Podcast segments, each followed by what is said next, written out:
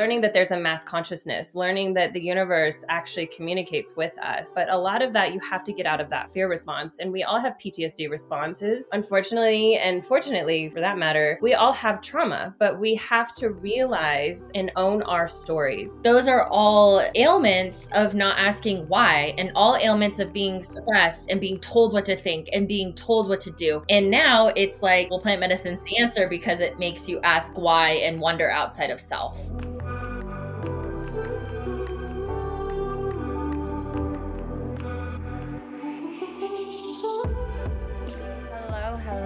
And Gemma. Gemma, it is Raquel, and welcome to Your Own Magic, a podcast for the creative and the curious soul. And this is the second to last episode of the year. Thought that we would wrap up with some topics that I'm most curious about. For example, microdosing. Now, I'll get into that in a little bit, but I just wanted to plug Eyes of Aspen, my shop, eyesofaspen.com. As if you're listening, I wanted to offer a 10% discount when you use the code MAGIC10 at checkout. There's new journals, like a soul care planner, diaries, books, tarot, herbs for magic, and just so much more. Eyesofaspen.com, code MAGIC10. And of course, feel free to connect at yourownmagicpodcast.com. Now, after the holidays, I'm connecting with Bree to really talk logistics for a 2023 retreat. Once we do, you'll receive an email for those who have submitted their interests and I'll be opening spaces for you for those who sent in their email and it'll be first come first serve and yeah feel free to apply at your own magic podcast.com slash retreat now i am beyond thrilled for you to hear today's podcast episode with two very, very in tune women, very sweet women who happen to be sisters as well, Megan and Nicole Smith. They're the founders of Zencronicity.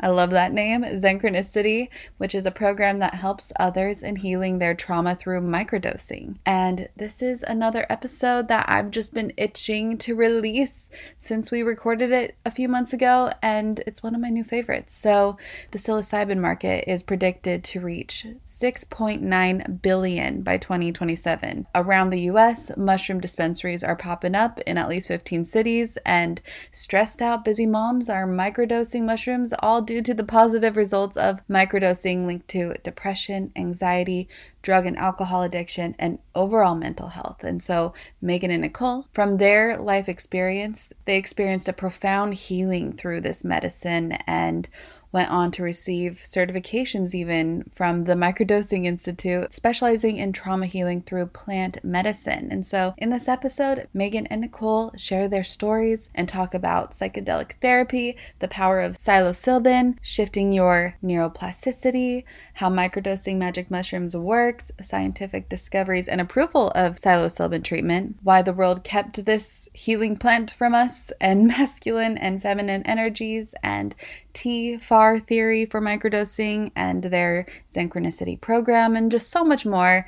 This episode is full of gold. And I just wanted to nudge a little disclaimer that obviously I'm not anti whatever medication you're on. I'm obviously anti big pharma from a capitalistic standpoint as but I do not judge people's decisions for their own mental, physical or emotional health. So I don't want you to feel any sort of shame in this. And I appreciate that Megan and Nicole really share this information in a non shameful way and just share their perspectives. They preface that they're not medical doctors, but they are trained with this medicine. And also, they share their experiences and what they've observed when it comes to others healing, and along with evidence based research, which I do deeply appreciate. And so, I'm just very pro trying the alternatives that seem to be proven that may likely be better for a lot of humans. So, this is not meant to be medical advice, but I just wanted to share this very valuable information, or at least have Megan and Nicole share this very valuable information about microdosing. So, with all that being said, I hope you enjoy this conversation and let the magic begin.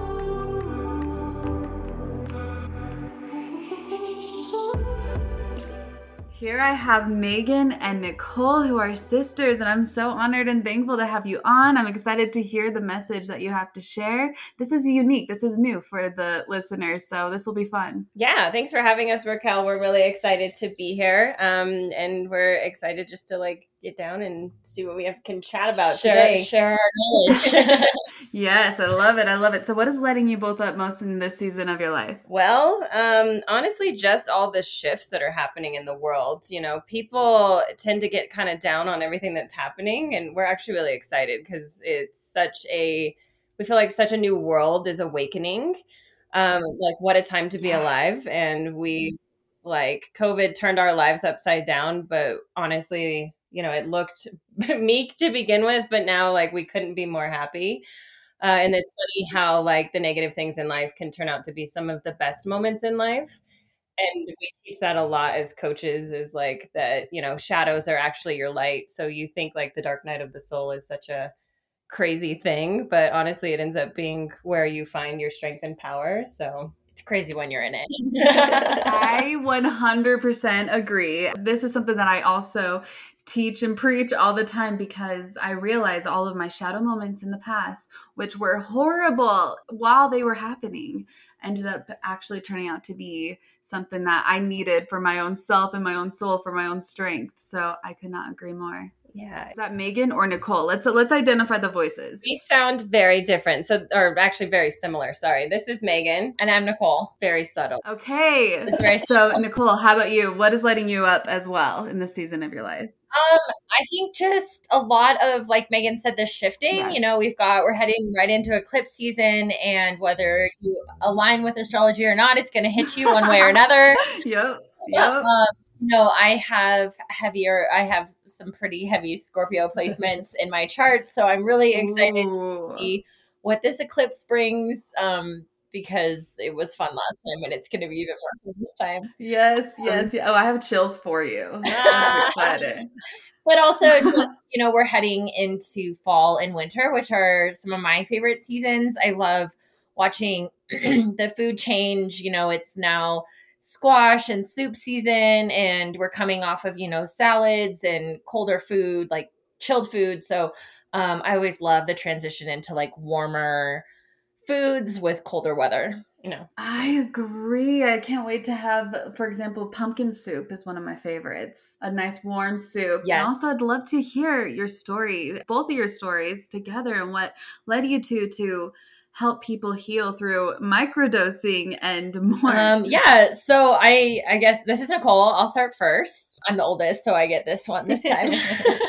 okay. the journey really started like about 10, 11 years ago. We started in Al Anon, which is the sister program to AA. We come from a family, um, our father is a nine year recovering alcoholic. And um, we were in and out of Al Anon rooms uh, searching for more. And through yoga and therapists and Al Anon and all of these things, um, we kind of felt like there was more.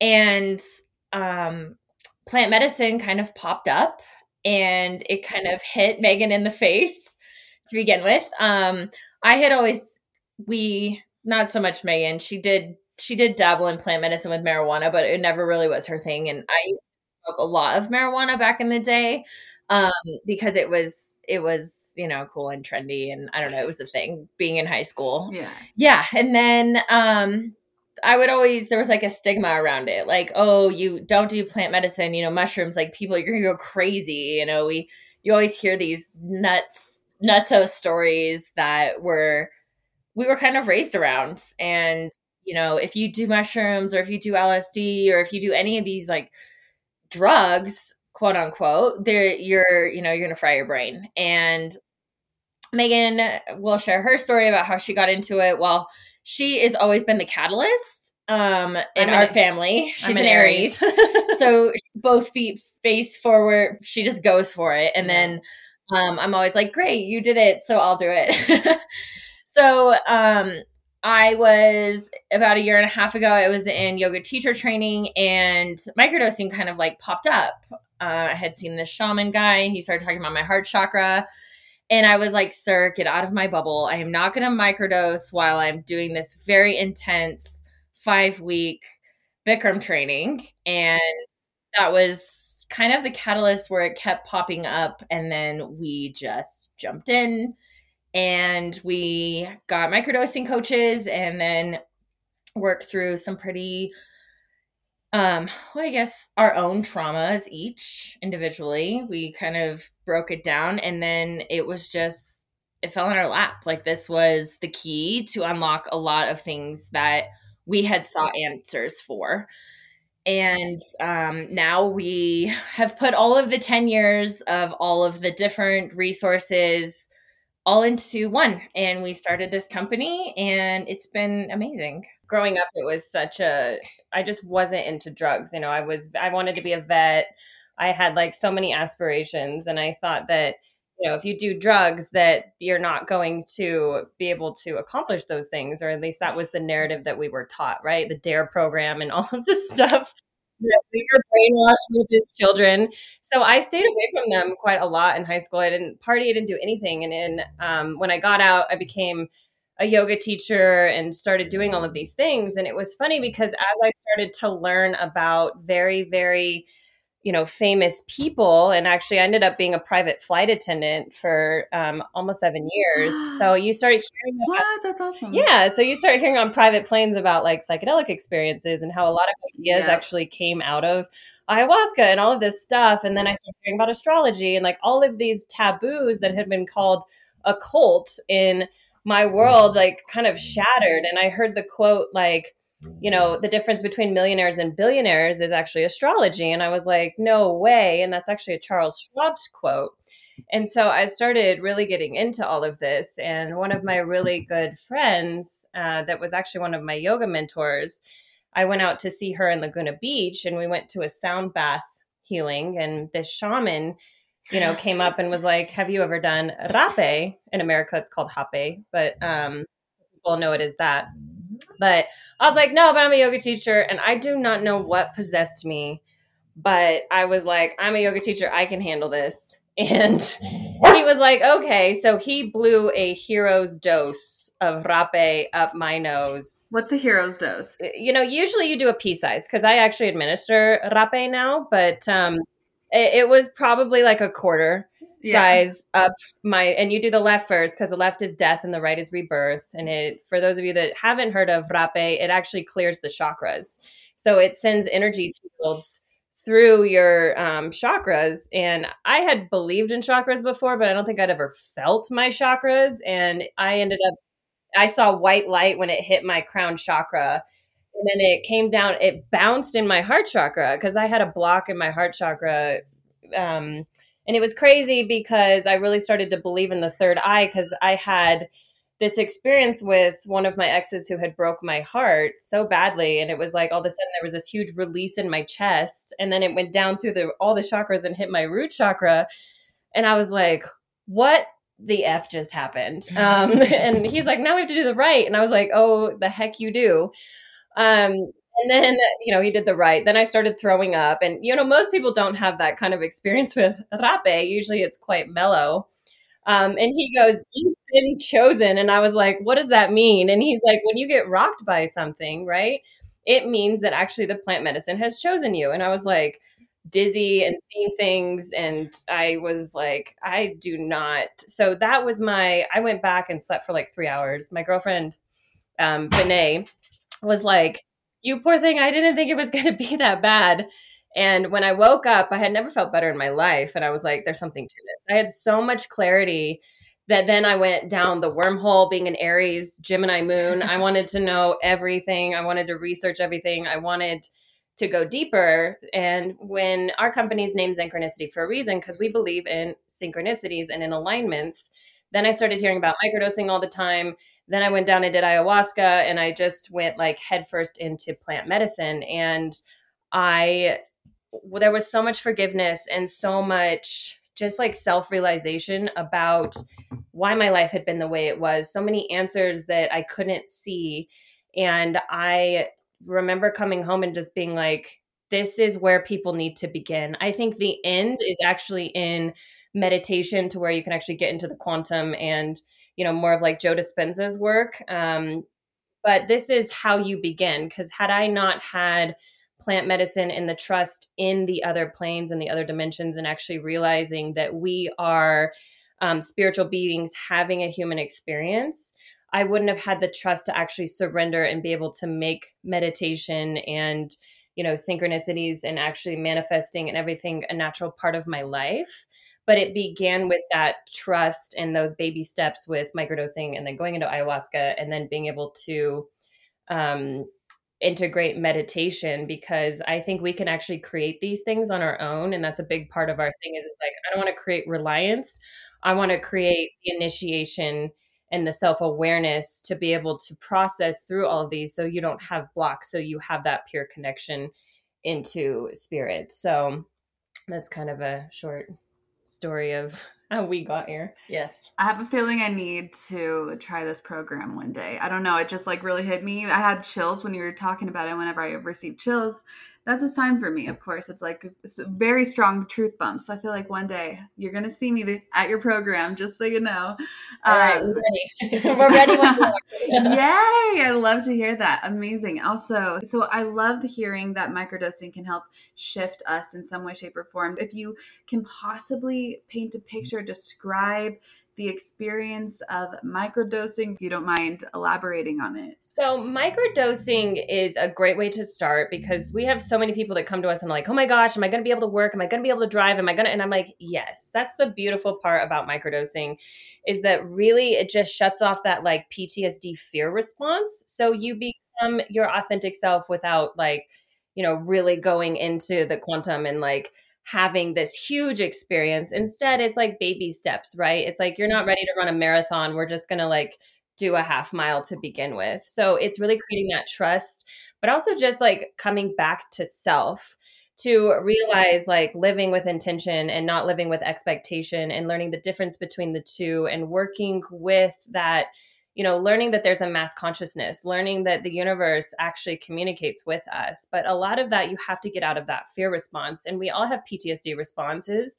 Unfortunately, and fortunately for that matter, we all have trauma, but we have to realize and own our stories. If you don't do that, then you are actually in your victimhood. And we believe in radical accountability and we believe that the soul has a purpose and that your trauma is directly related to that purpose. So we start to flip the narrative using, you know, because there's neuroreceptors in the brain that mushrooms plug into. And when you stop having that fear response and those trauma cycles, you start to see the light at the end of the tunnel.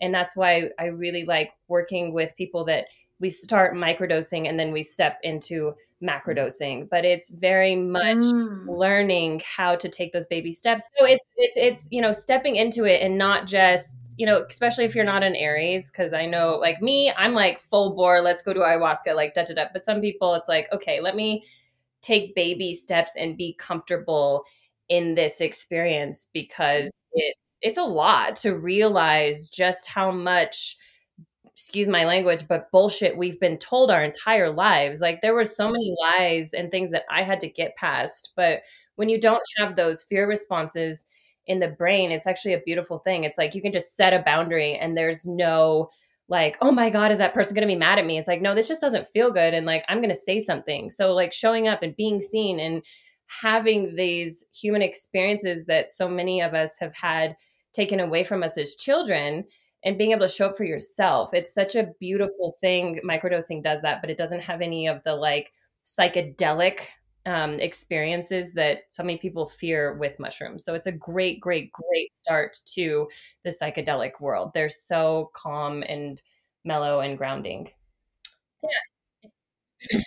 And and the other thing with it is it's like it really does teach you to understand the difference between self and ego um, in a very calm manner. Um, a lot of people like go into doing mushrooms and they have this like whole idea of like, oh, I want an ego death. Well, we don't want to kill the ego. We want to understand and embrace the ego.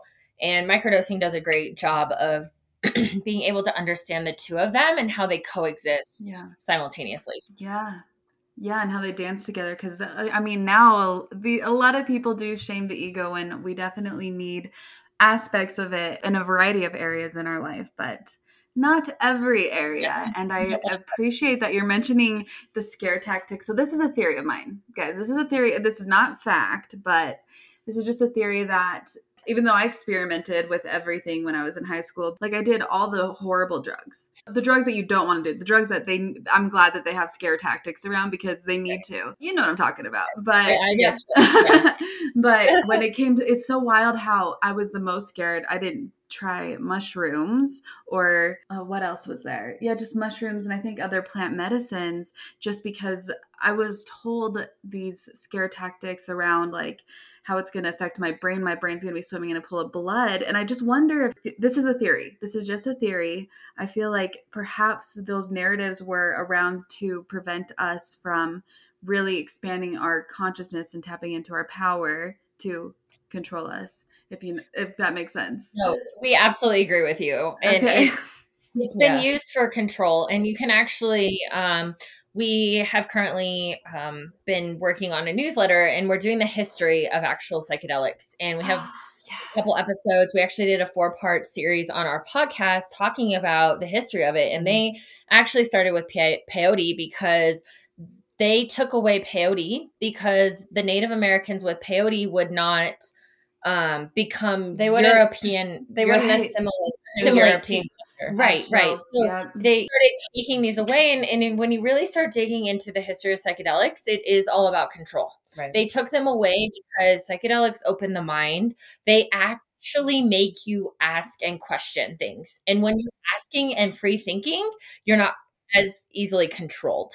And so we're seeing like this third wave of psychedelics, you know, they're really pushing for helping with PTSD and Mhm. anxiety and depression and all that stuff. Well, those are all those are all ailments of not asking why and all ailments of being suppressed and being told what to think and being told what to do. And now it's like, well, plant medicine is the answer. Well, plant medicine's the answer because it makes you ask why and wonder outside of self. Well, and it also it takes you off of the pharmaceutical, right? You know, like it, they control us with pharmaceuticals because pharmaceuticals just put a band-aid over the actual problems. And when I really started looking into because I've been on how many therapist couches and psychotherapists, and they're like, you have depression, you have this, you have that. And I'm like, cool, but like, how do I fix it? Because I'm not somebody that wants a life sentence. I'm not that committed to anything in my life. like, I have commitment issues, and I'm like, no, I don't want, I don't believe in this is forever. Um, so I was that like rebel without a cause, right? Because I was like, I don't know what my cause is, but I know this isn't right. So it's this, it was that drive for something more. And when I started looking into actually the history of psychiatry and the history of psychotherapy and all of this, it's actually based in eugenics. And that's what most people don't understand. And that was wild to me. I was like, oh my gosh, this comes out of like, it actually started in Philadelphia at a psych hospital and then moved over into Germany during World War II. But if you start digging through the history of this kind of stuff, you want nothing to do with it. And it's very funny that they, you know, leave that out of the school systems when you start to dig into this stuff. And I've really started to push people to research the causes or anything that they're involved in because you need to have and know that why. You know, I don't care what believe or anything. I'm a super open person, but know your why. And I challenge all of our clients. It's like you have a belief, but know the why and have the facts to back it up. Because if not, then you're just a zombie being programmed if you don't have a why. Um, and that really messes with purpose and things like that. So, and that causes us a lot of issues. But yeah, it's I love well, I love theories and all of this is my favorite conversations, honestly. Yeah. So I do have a question though for people who are taking pharmaceuticals because they might have some challenges and of course I'm curious if the plant medicine would help. Um, yeah. So yes, we are not we are not doctors. So please, you know, heed the advice. Um, so we work with people all the time that are diagnosed bipolar, depressed, anxiety, all of the above. So we always say, like, please talk to your doctor about this if you're going to start coming off, you know, pharmaceuticals. But plant medicine is making huge push in this industry um, to actually take and balance the brain. So, psilocybin, which is magic mushrooms, actually has receptors that speak to the brain. And when you're working in certain strains of mushrooms, you can actually balance the serotonin levels in the brain where you actually are no longer having bouts in the chemical side of it uh, that look like bipolar or depression or anything like that because they actually allow for the brain to return back to its homeostasis and then rebalance naturally. So we um you know I I personally and Megan, you know, pharmaceuticals are kind of a death sentence and we do understand some people do absolutely choose to use them and um, that is their choice but psilocybin is making massive pushes in this industry to help with individuals especially with like bipolar and depression well and it's being found you know if you don't want to fully come off of pharmaceuticals that it's actually is safe to use psilocybin yes. along with a lot of the medications because um, but actually, with autism and things like that, they think it's because with narcissism and psychopathy and all of those things, there was once thought to not be a cure whatsoever.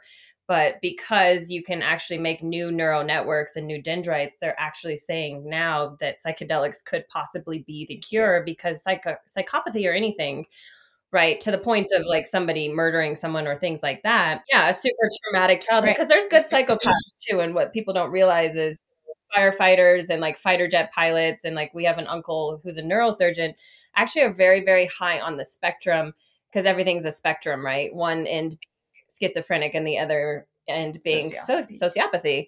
Um, and they have to have lack of self in order to do their jobs or they'd actually go nuts. But we're talking like trauma to the point where you know you're like jeffrey dahmer or something. Yeah you know reprogrammed and that's an extraordinary find because if you can re you know if you can make um, neuroplasticity uh, soft and then rewire neural networks like neural pathways and that that's that's insane research. So you know things that autism is very very similar to psychopathy and how the brain works um, for those that don't realize that you know it's the it's the, how the neural pathways in the brain and everything. So they're actually finding insane research coming out of John Hopkins with all of that and how you know social awkward and all of all of you know social fears and all of that um, are actually shifting. And I I love this kind of stuff. It's being turned on. The brain yeah. is ideally the brain is being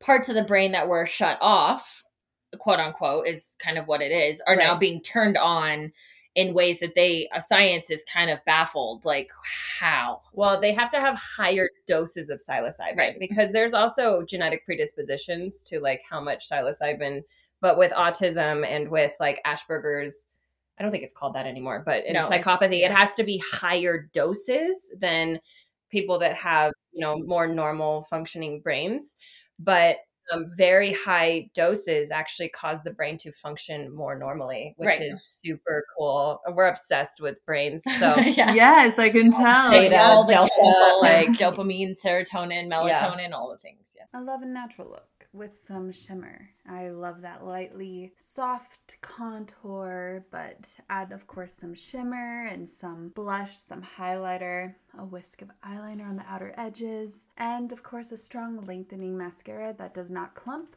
or flake. That's basically the look I usually go for. So whether you like a more natural look or full glam or somewhere in between, you'd love Thrive Causemetics because you're not only getting quality cosmetics, but you're also contributing to a good cause. And you also might already know of them as they have a pretty viral, vibrant turquoise tube on social media for their mascara, and it is a game changer. It is. I'm so happy that Thrive Causemetics is not just stunning, but also 100% vegan and cruelty free, and it's packed with clean, skin loving ingredients. Their high performance formulas set the bar high with uncompromising standards, so no wonder their bestsellers boast thousands of glowing five star reviews. And what also makes them even more special is that every purchase with Thrive Causemetics contributes to making communities thrive. Hence the name. I mean, it's also spelled C A U S E Medics, Thrive Causemetics. So it's not just about beauty. I mean, they're truly about giving back. So with your support, they donate products and funds to support communities in need through responsive giving. That's why they've been my beauty obsession since 2020. I've been using their liquid lash extensions mascara since 2020. I mean, this is a magical mascara that lasts all day without a hint of clumping or smudging or flaking. And removal is a breeze, as all I need is warm water and a washcloth. Pretty simple. And also, here's the best part the nourishing ingredients in this flake free tubing formula not only gives you the length and definition that you crave, but also it supports longer, stronger, and healthier looking lashes over time. It's a love story for your lashes. So, Thrive Causemetics is luxury beauty that gives back. Right now, you can get an exclusive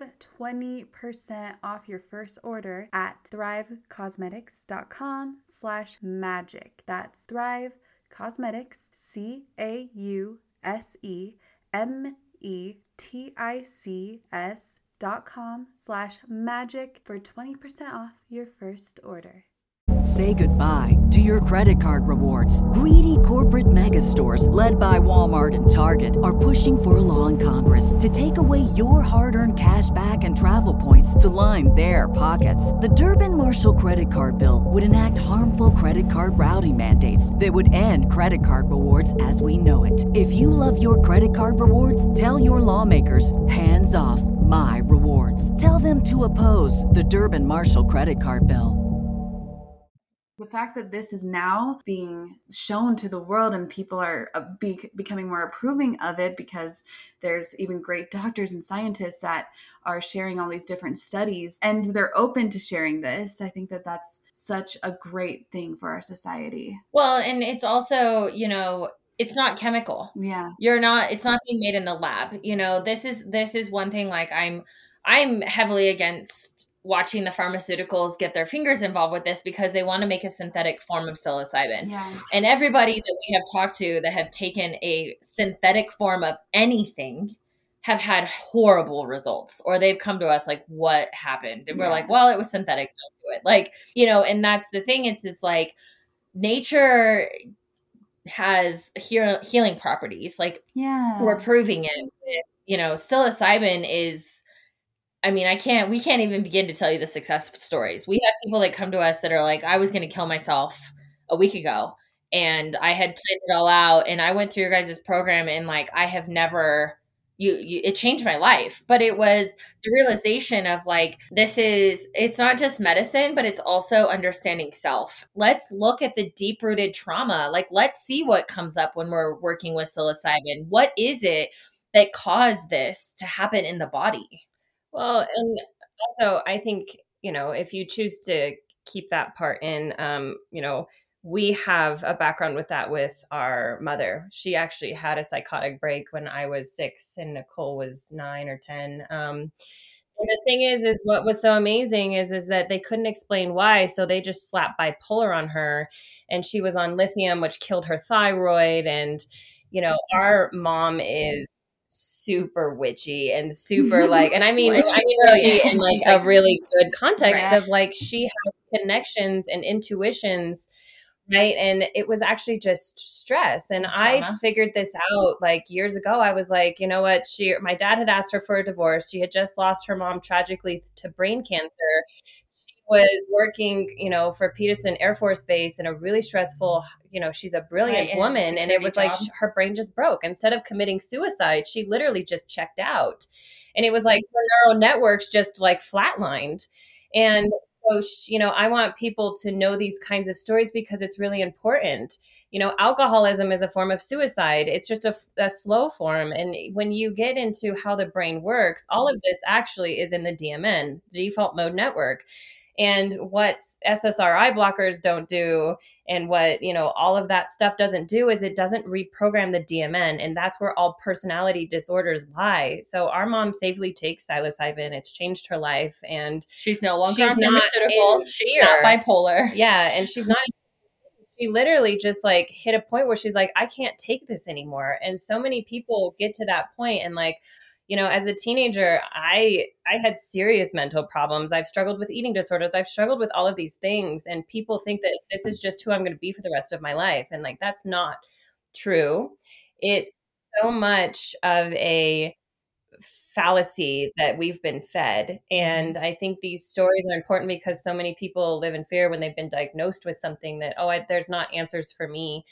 And I just really implore them to seek a second opinion, but also go inside and ask themselves because the mind thinks, but the heart knows. And when you really drop into that, you know what's in alignment for you like Nicole and I actually should have been afraid to do psychedelics because of our mom having a mental breakdown. I mean, she spent a year in a psych ward in a hospital and was like the definition of crazy. And actually, the only reason why she's even here with us today is because our neurosurgeon uncle flew out and was like, You're not committing her. We're going to do shock therapy and everything. And it brought her back. It scrambled the brain and then brought it back into homeostasis and she's a normal like well she's actually probably high functioning human today and it there you know we have so many gifts and so again we are so much more than these like blood bags that we exist in and that's what i really want to get people to understand. I know but it like triggers and it makes me really happy because it causes an emotional reaction in people. So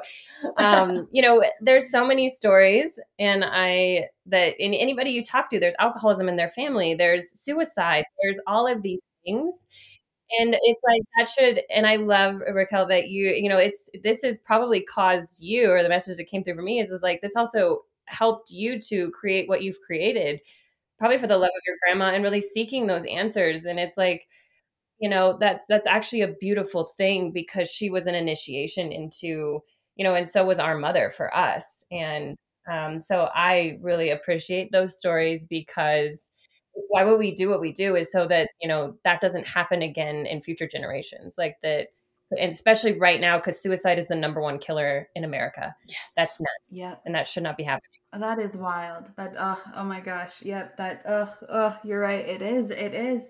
And I mean, we're all human. We're all susceptible to it. Like she was very into it. She was also a witch. Yeah.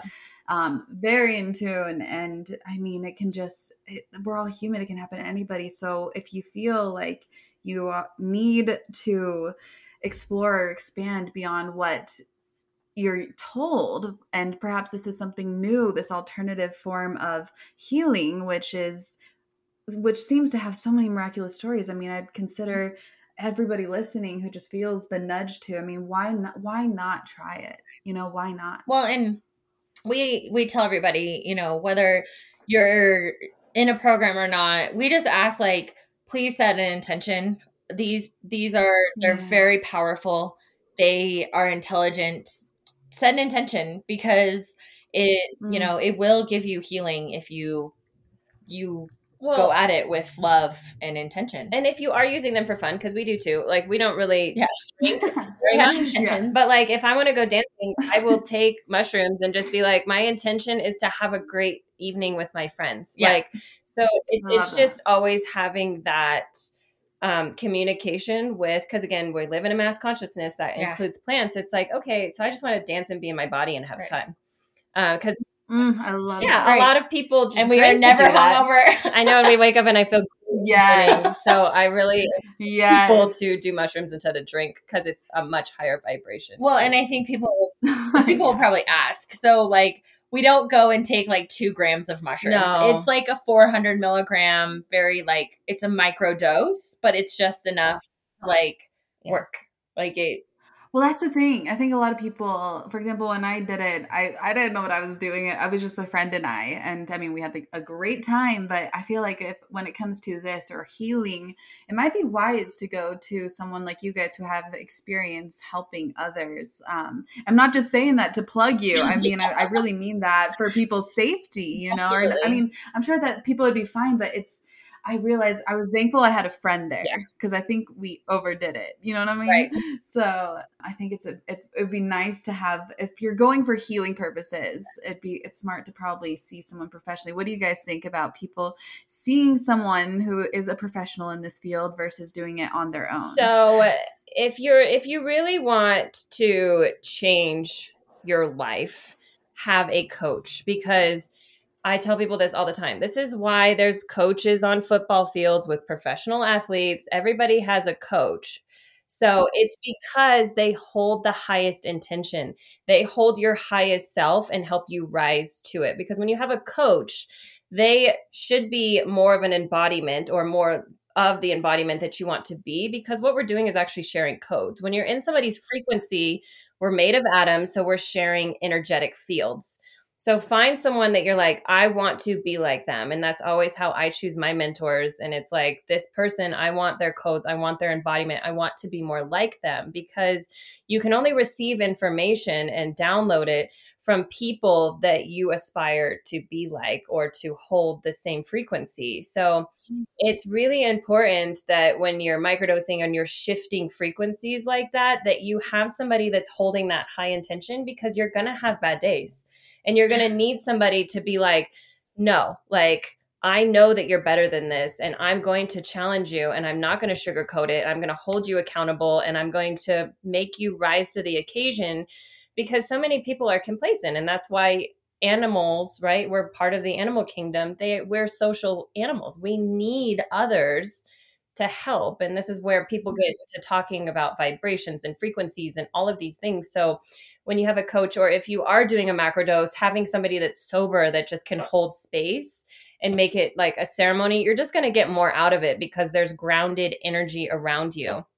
Just like why there's shamans when you're working in plant medicine in the higher realms with like ayahuasca and stuff like that because you need somebody to hold the intention and hold the frequency and ground. So I think it's absolutely hugely important, especially if you're working through trauma, especially if you're really trying to change how you view the world and things like that. That's why we work a lot in like masculine and feminine energy. When we do the work, it's Carl Jung's theory um, of mass consciousness and masculine and feminine energies within that, and just understanding how to balance that because there's a huge, huge, huge imbalance in the masculine and feminine right now. And yeah, so we work, that's one of our core values is teaching people you have both masculine and feminine energy in you let's balance those and know when to call one forward and retract the other because relationships are 50-50 energetic fields. And you can't come at it with both masculine and feminine energy because that's called narcissism. If you're trying to be both that is narcissism. You have to understand how to bring forward the masculine and hold space for the feminine or vice versa. And it's it's it's embodiment is really learning how these function and it's kind of been a forgotten part of our world and that's why it's really collapsed into so much chaos is that there's not grounded energy holding up the chaotic feminine energy that is creation. And it's so when people start to really learn that and embody it it's such a beautiful thing because it actually takes away a lot of the depression and a lot of the miscommunication because you start to realize which frequency you're in and what you're bringing what you're bringing forth. And it's massive massive shifts is actually what takes place when you start to really understand because that's understanding self yeah, once you balance those, it's all downhill from there. Up, yeah. Uphill, downhill. I, I was about to say downhill. yeah, once you do. Okay, can we talk a little bit more about balancing? Because this is something that uh, very much interests me is balancing our masculine and feminine energies. Do you mind elaborating a little more? And then there's one thing I might want you to repeat because I got a little confused. You said something about narcissism. Okay. Yeah, so do you mind repeating that as well? Oh, no, not at all. So narcissism is actually wanting to be cherished and respected simultaneously simultaneously. Okay. So the masculine is respect and the feminine is cherished. So if you're coming out a relationship and like, I want to be respected and loved and cherished and have space held for me, it's like, well, whoa, whoa, whoa.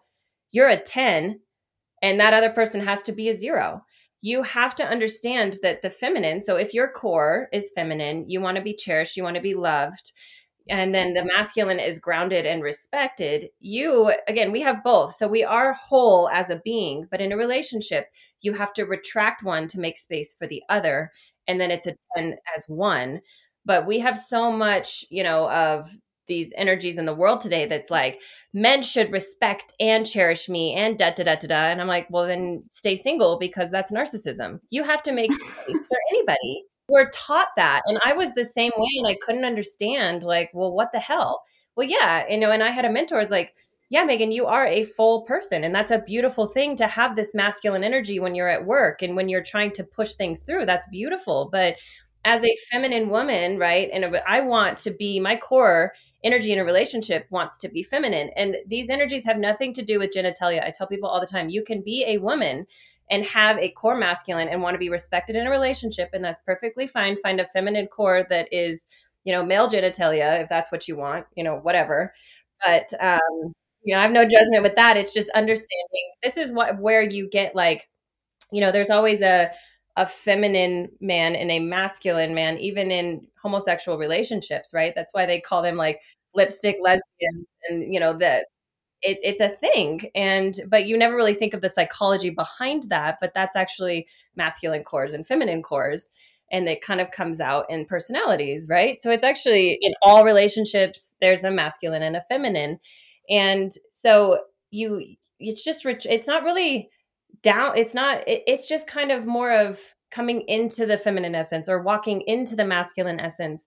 And masculine energy gives feminine energy receives so when you go into these frequencies it's like okay so the masculine that's why there was this whole view of like damsel in distress that the man needs to like come and like fix a tire and he feels like he did something because that's giving right? If you read like The Art of Seduction or any of these books where you start to really break down human psychology and how Cleopatra had so much um, sway over Caesar and Mark Antony and all of this, it was this this femininity that she gave him space and challenge to you know rise to the occasion and the feminine holds boundary energy it holds how the masculine actually rises. So we actually cause the masculine to rise to the occasion.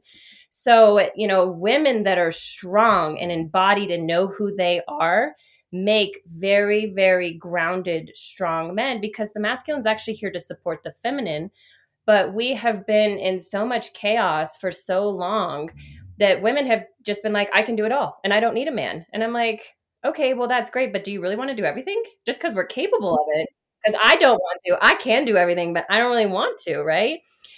So it's coming and it's just like making space for somebody else. And we're starting to have these narratives on mental health and all these things, which is so beautiful because part of it is really just holding space for somebody else.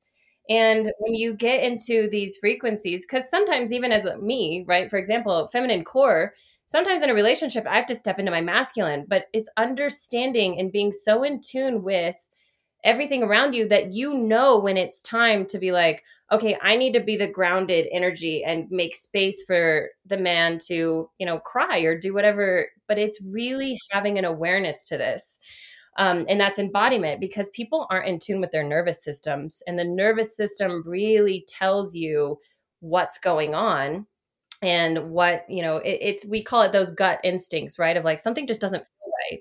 That's your nervous system reacting and it's a lot more intelligent than our brains. It takes a while for our brain to catch up to what's actually happening. So embodiment of these too you know requires dropping into that nervous system and being aware of you know what your wants needs and desires are and i could go on and on about all of this but so much of what we're in the world is really figuring out what these two are. And Carl Jung really believed in, you know, um, masculine wounds and feminine wounds. And that actually goes back into all base trauma and how trauma actually plays out. So when we balance the frequencies and we balance the energies, trauma dissipates and it's not, you get out of trauma cycles and trauma bonding.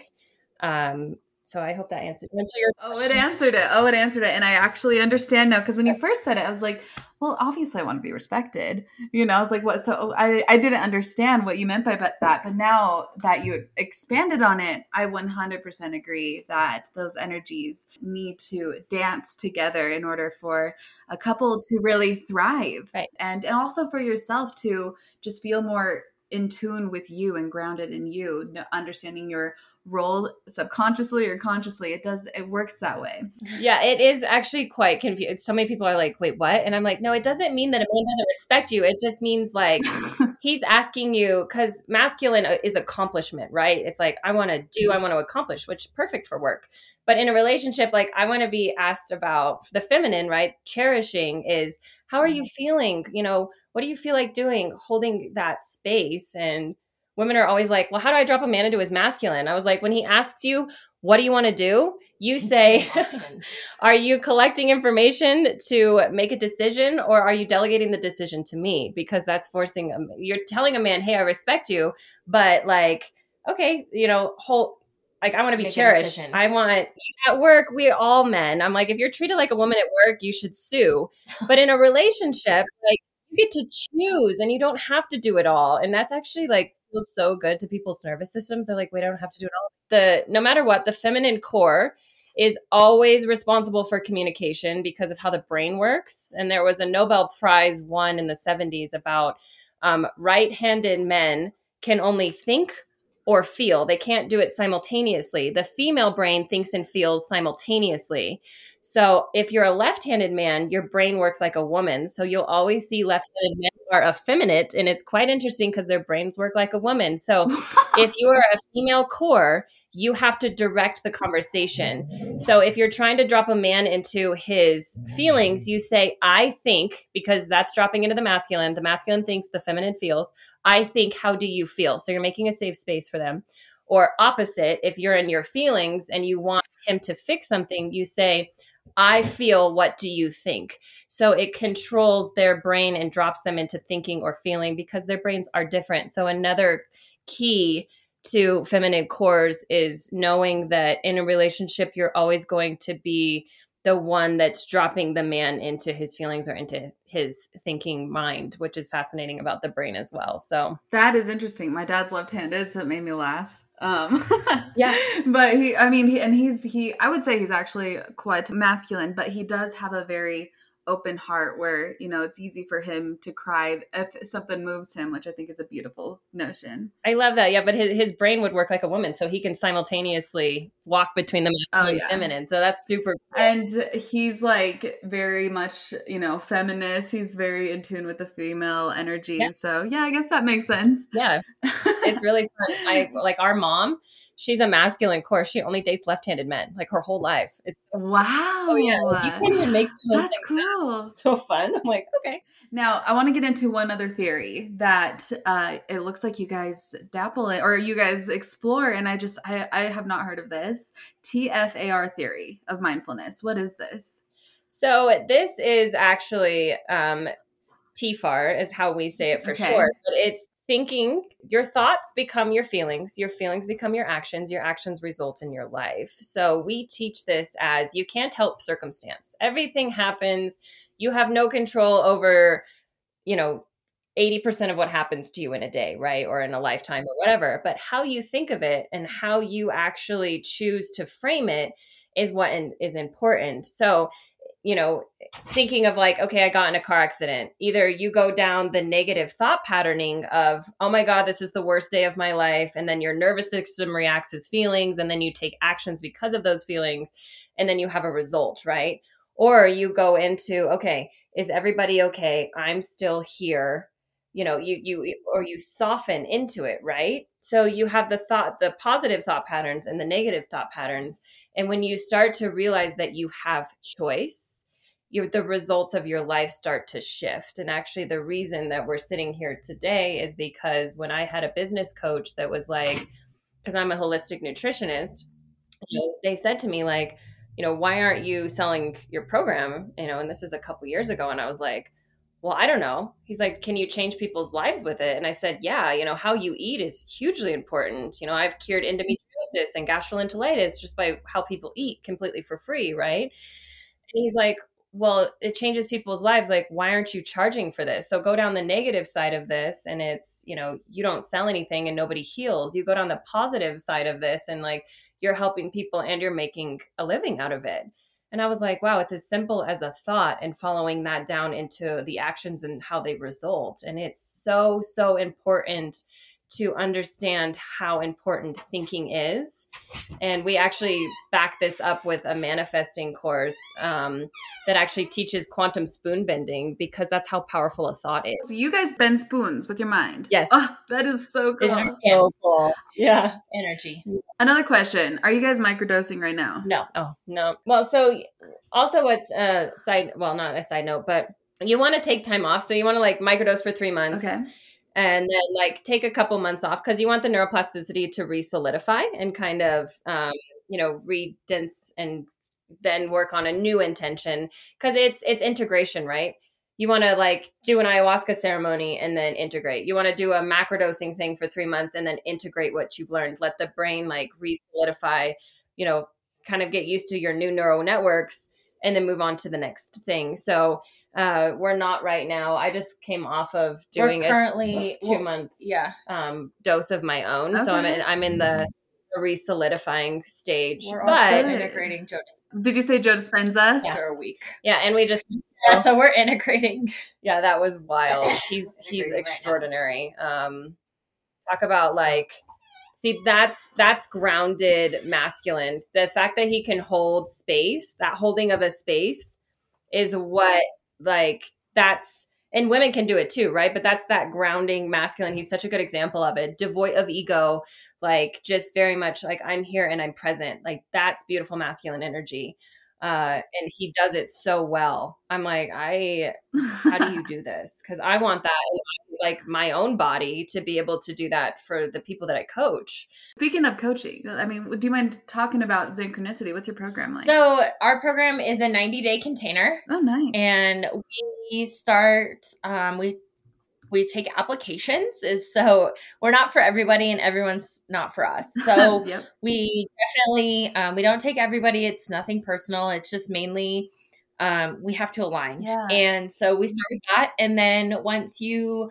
sign on with us, the first thing we mainly do is deep dive into your trauma list, and we start everything with trauma from utero all the way to yesterday and uh, we really dive deep because that gives us a full view of where and what you're holding in your body.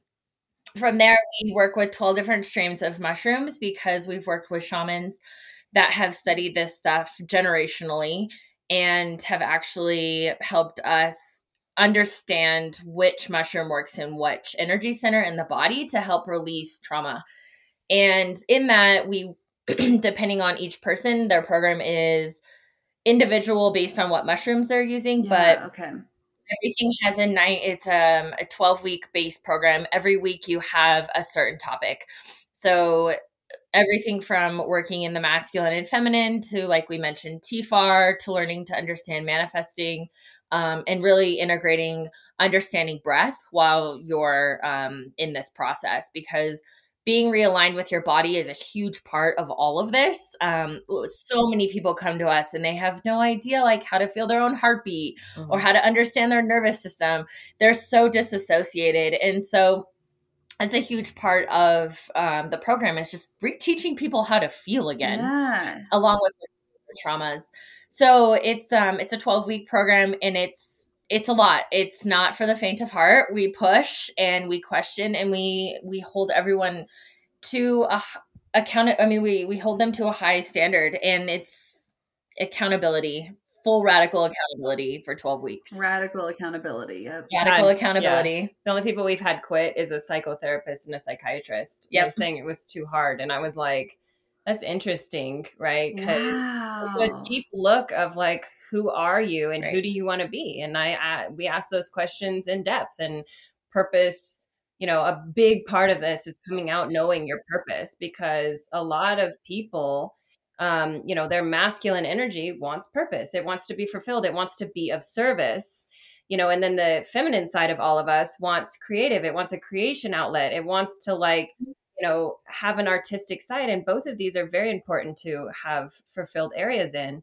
And that's when you get a lot of confusion in the ego and in higher self when you don't have balance. And you know a lot of people just uh, you know they they struggle with it and then when they really get into it it's like i didn't realize how unfulfilled my life was.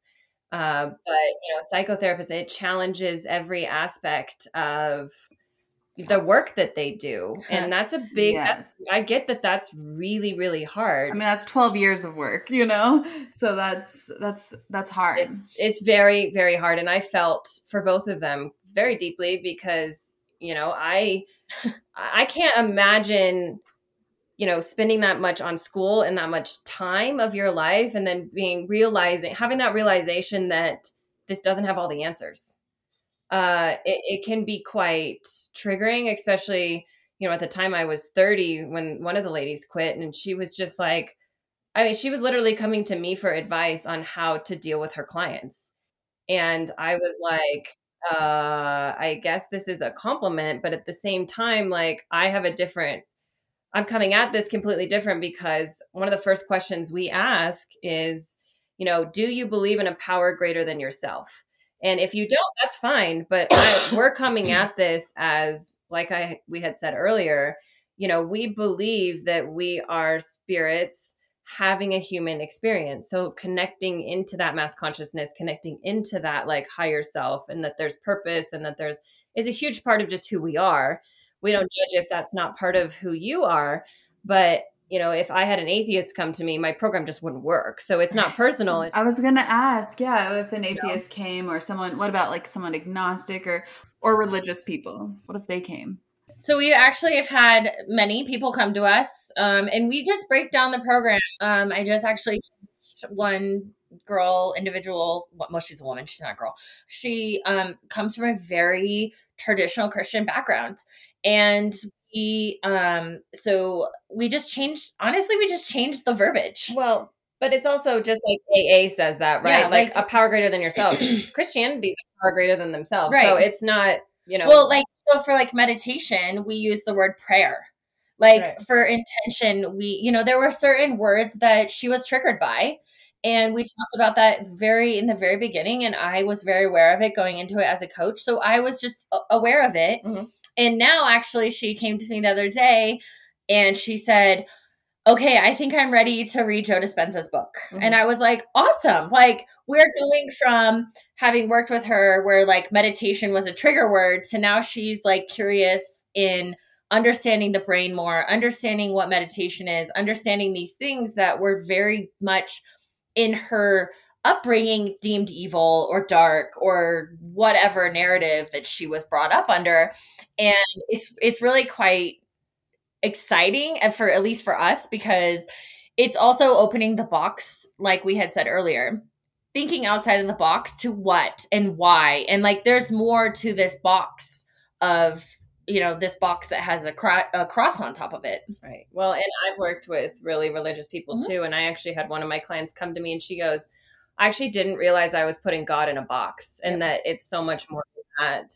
And I was like, I actually love that. I'm stealing it. Right. Um, but I also, I'm like, you know, prayer is talking to God and meditation is open, opening you to receive messages from Him. So it's really just sitting in silence and kind of opening to the possibility of, you know, receiving. So, you know, when we pray, we give. When we meditate, we receive. And so it's, when I framed it like that to one of the other girls I was working with, she was like, Oh, I never thought about that. I was like, Yeah, because prayer, you're talking, right? When does God get a chance to talk? So it's also so much of just they're they're all the same. I studied religion and it's so funny because I'm like, you realize if you go to like Jerusalem, how many religions are based there? It's like they have the same origin when you really think about it. And it's like, um, you know, the realization that really we all want the same things. We want to be loved. We want kindness. We want to be of service. We want, and when you get into that humanness of just, we all just want a better world and one that's full of love and happiness for everybody and none of, not so much suffering uh, that you really can bring unity to any um, culture or anything when you start to get into that. And that's the beautiful thing. we work with all walks of life we just we just life. ask you believe in something greater than yourself Well, and if you are agnostic and you're like, I'm actually on my search because I've Yeah, had that which- too. Right. I was about to say, what about someone who is just they're open, they don't they're just like, I don't know, there might be something, there might not be. You know, I have plenty of agnostic friends. I also, you know what? Okay, so I know that you guys obviously know better because you have been doing this quite some time. But I do in case there is an atheist that does come to you, Yeah. They might still because there's a lot of science around it now. And of course, they deserve healing. They might, Right. I don't know, they, they might become open to it, especially when they're re- when they're they shift through the experience. And you know, maybe Right. they don't call the power greater than them, God, but maybe they feel connected to something that is going to help expand them. So I feel like if they're open to it, might really need it. Well, and that's that's interesting you say that because I have had many conversations with atheists, and a lot of it is Mhm. religious trauma. Yeah.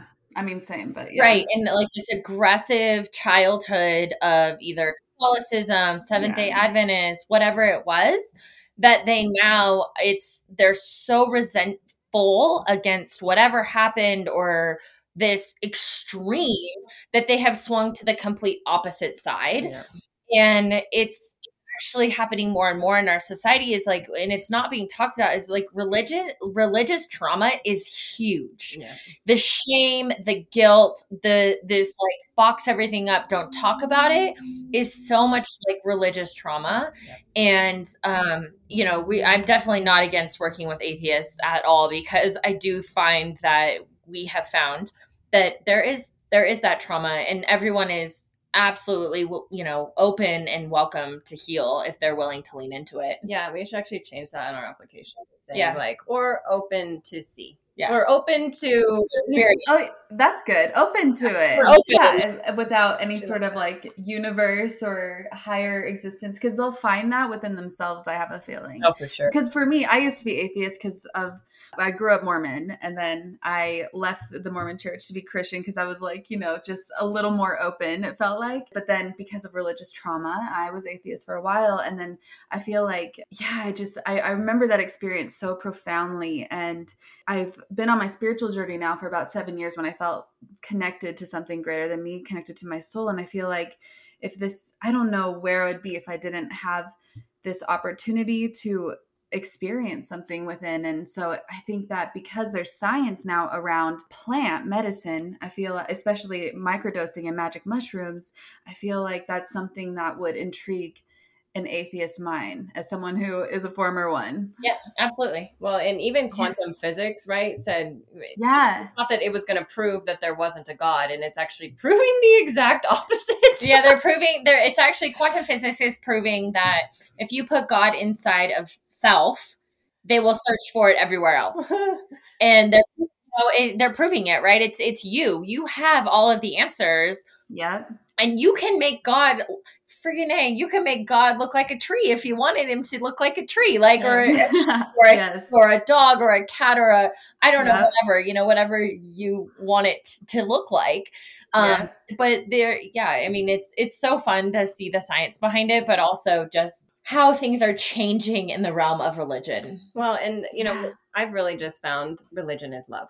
It is The more you love yourself and you love other people, that is the experience of God. Yep. Yeah. and in and it- service. Yeah, and it is really just goes back to love. And when you really start to feel that in your soul, it it's a frequency that comes out and it's in all of your life and you just start to really believe in humanity once again. Yep. And it's all comes back to the one word that has no beginning or end. It's just Infinite. it's infinite and I love that. So poetically said, and I can tell you're very passionate about. A lot of Gemini this. I have one last question for you both that I ask all the Your Own Magic guests. How would you advise the Your Own Magic listeners to create their own magic? I would tell them that stop looking outside of yourself, that everything that you've ever wanted or ever loved or ever felt like you weren't whole because of, look within because you may feel like you're not whole, but you were born whole. And coming back to that feeling of wholeness is within. Uh, we're so taught in this material plane to search outside of ourselves for all of the answers, but your magic is within you and it always has been. And you just have to tap in.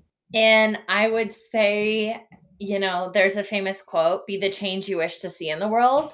You have all of the power. And if you see something that needs to be fixed or something that needs to be said or someone that is being bullied, stand up for them because that's where your power is. And so many people are scared to step in. And right now, we need people to step into their power and be the change. Mhm.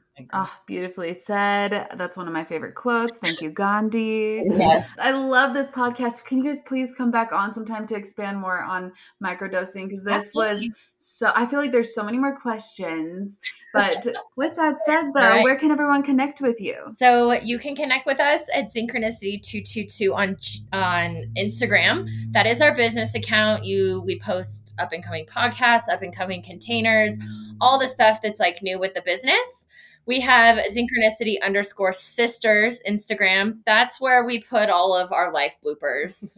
Everything from our travel to our dog to like just silly things that Megan and I are doing in and out of our day. If you really want to understand and get like closer, more intimate relationship, that is our Instagram for both of us. And your dog was Uh, here. I heard your dog throughout this, and I was Yes. like, "Oh, my dog is here with me too, but he's sleeping right now." What's your dog's name, by the way? Her name is Shiloh. She is a almost three year three year old purebred Dalmatian. So she's our COVID baby. Oh, Yes. So she's very very oh, open throat chakra.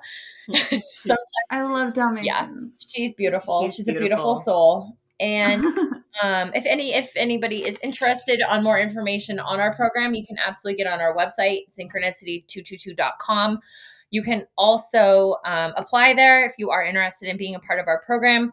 We are currently offering $2000 off our program for any podcast listeners the application just asks you where you heard from us or heard about us Yeah. please just put the podcast name on there we greatly appreciate that Your Own Magic. Yes, yes. And then we are currently offering a free mini course. So if you guys are kind of curious about what we do or just, you know, want a little bit more information, at the bottom of our website, all we ask is for your email. And we currently actually have a pop up. So you don't have to dig. Just give us our name and your email. We send it right to your inbox. It's a two day course. And Meg and I teach you a little bit more in depth on what our whole program looks like. But there's also some just really amazing information Yeah. on what's currently going on in the world, what's happening in the world of psychedelics, and kind of um, connecting the Western world with this new movement of psychedelics. Super cool. I love that. I love that you both are sisters as well doing this together. And somehow this felt this felt very synchronistic for both of you to do this together and synchronistic. I think that's a beautiful thing. It works. It works. It works. Thank you guys so much for coming on and I can't wait for you to come back on for part 2 one day. Yeah, Yes, thank just you let for us having know. us. Yeah, we really enjoyed it I will. so much, Raquel, and thank you for the work that you do. Oh, thank you so much. Yomis, it is time for the outro. Thank you so much for tuning into the Your Own Magic podcast for the creative and the curious soul. And don't forget to subscribe if you haven't already to be notified when a new episode is live. And if you have a spare moment and you feel the nudge to, it would mean the world if you left a five star rating and review. And I'm looking forward to reading whatever your heart has to say. And feel free to say hi as well and connect with the community by visiting the Your Own Magic Facebook group linked in the show notes. And if you have any future topic ideas or a question that comes to heart you'd like me to cover, then I'd love, love, love to hear from you in our topic box on the Your Own Magic website at yourownmagicpodcast.com. And there you'll also find a membership portal leading to guided meditations by me and some journaling prompts, some spiritual or creative tools, and more. And of course, feel free to stop by the new online shop for artisan jewels, trinkets, and more at eyesofaspen.com. And with that said, have a magical rest of your day. Sending my love, Jen Mott.